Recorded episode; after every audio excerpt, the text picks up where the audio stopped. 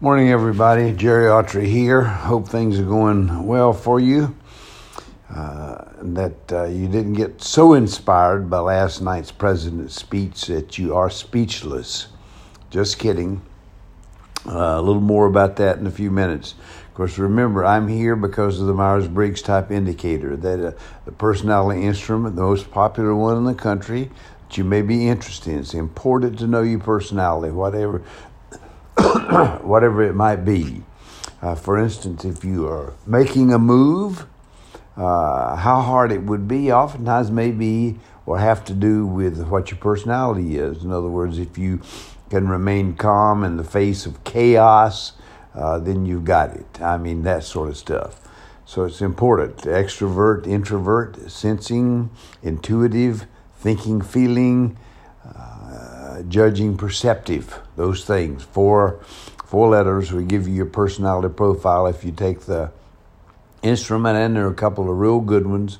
Uh, on on the web, just all you do is punch in Google uh, Myers Briggs type indicator or personality instrument, it'll pop up for you. So, there you have it. Okay, let's let's finish off this spectacular five in talking about Joe's speech last night. The wonderful thing about a po- podcast, and especially like this, is just me, and uh, it's extemporaneous off the top of my head, just things I'm thinking about. And the big thing, it's only five minutes the Spectacular Five. I thought it was really good. I was quite surprised at uh, a little bit of the the wait sort of stuff. People standing around and waiting on the president. And Joe has tried to convey, I thought, the idea of simplicity. That you know he is just a regular old Joe. Well, it doesn't appear that that's the case, but it may not be Joe. It may be other people. Of course, he's been the vice president for two terms. Uh, I mean, you talk about a guy who should know his way around, it should be Joe. But a little, little too much pomp and ceremony for me. I mean, come in, people take their seats. This is a pandemic. Joe shows up. He makes his speech. He pats himself on the back. He says, "Here's some things we're going to do." He salutes and marches on. But no, they're in there, a little pomp and ceremony. They're bowing and scraping and that sort of stuff, and that just, that just doesn't appeal to me. I mean, uh, we have a, a, democracy here where the lowest level man is equal to, in terms of, of, of humanity, uh, to the president or anybody else. I mean, that's ideal. I, I realize that. But still, it's really what, what the democracy and what is all about.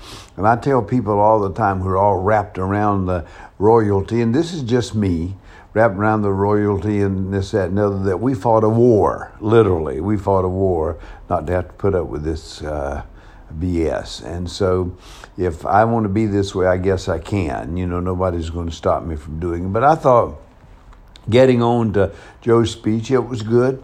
I mean, he did pat himself on the back, and, and he should have because he did some things that should have been done by the previous administration as uh, uh just as a uh, should do uh, anybody, and especially for our country, to to salvage lives and other things was the pandemic.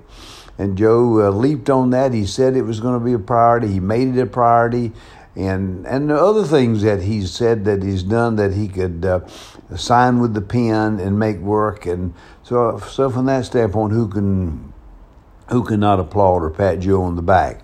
And then he told about things that, hey, we want to do. And these are infrastructure. Things are not only just fixing the potholes and things like that, which for sure those need to be done, and roads and the sort of thing. But the big thing is is employment, jobs.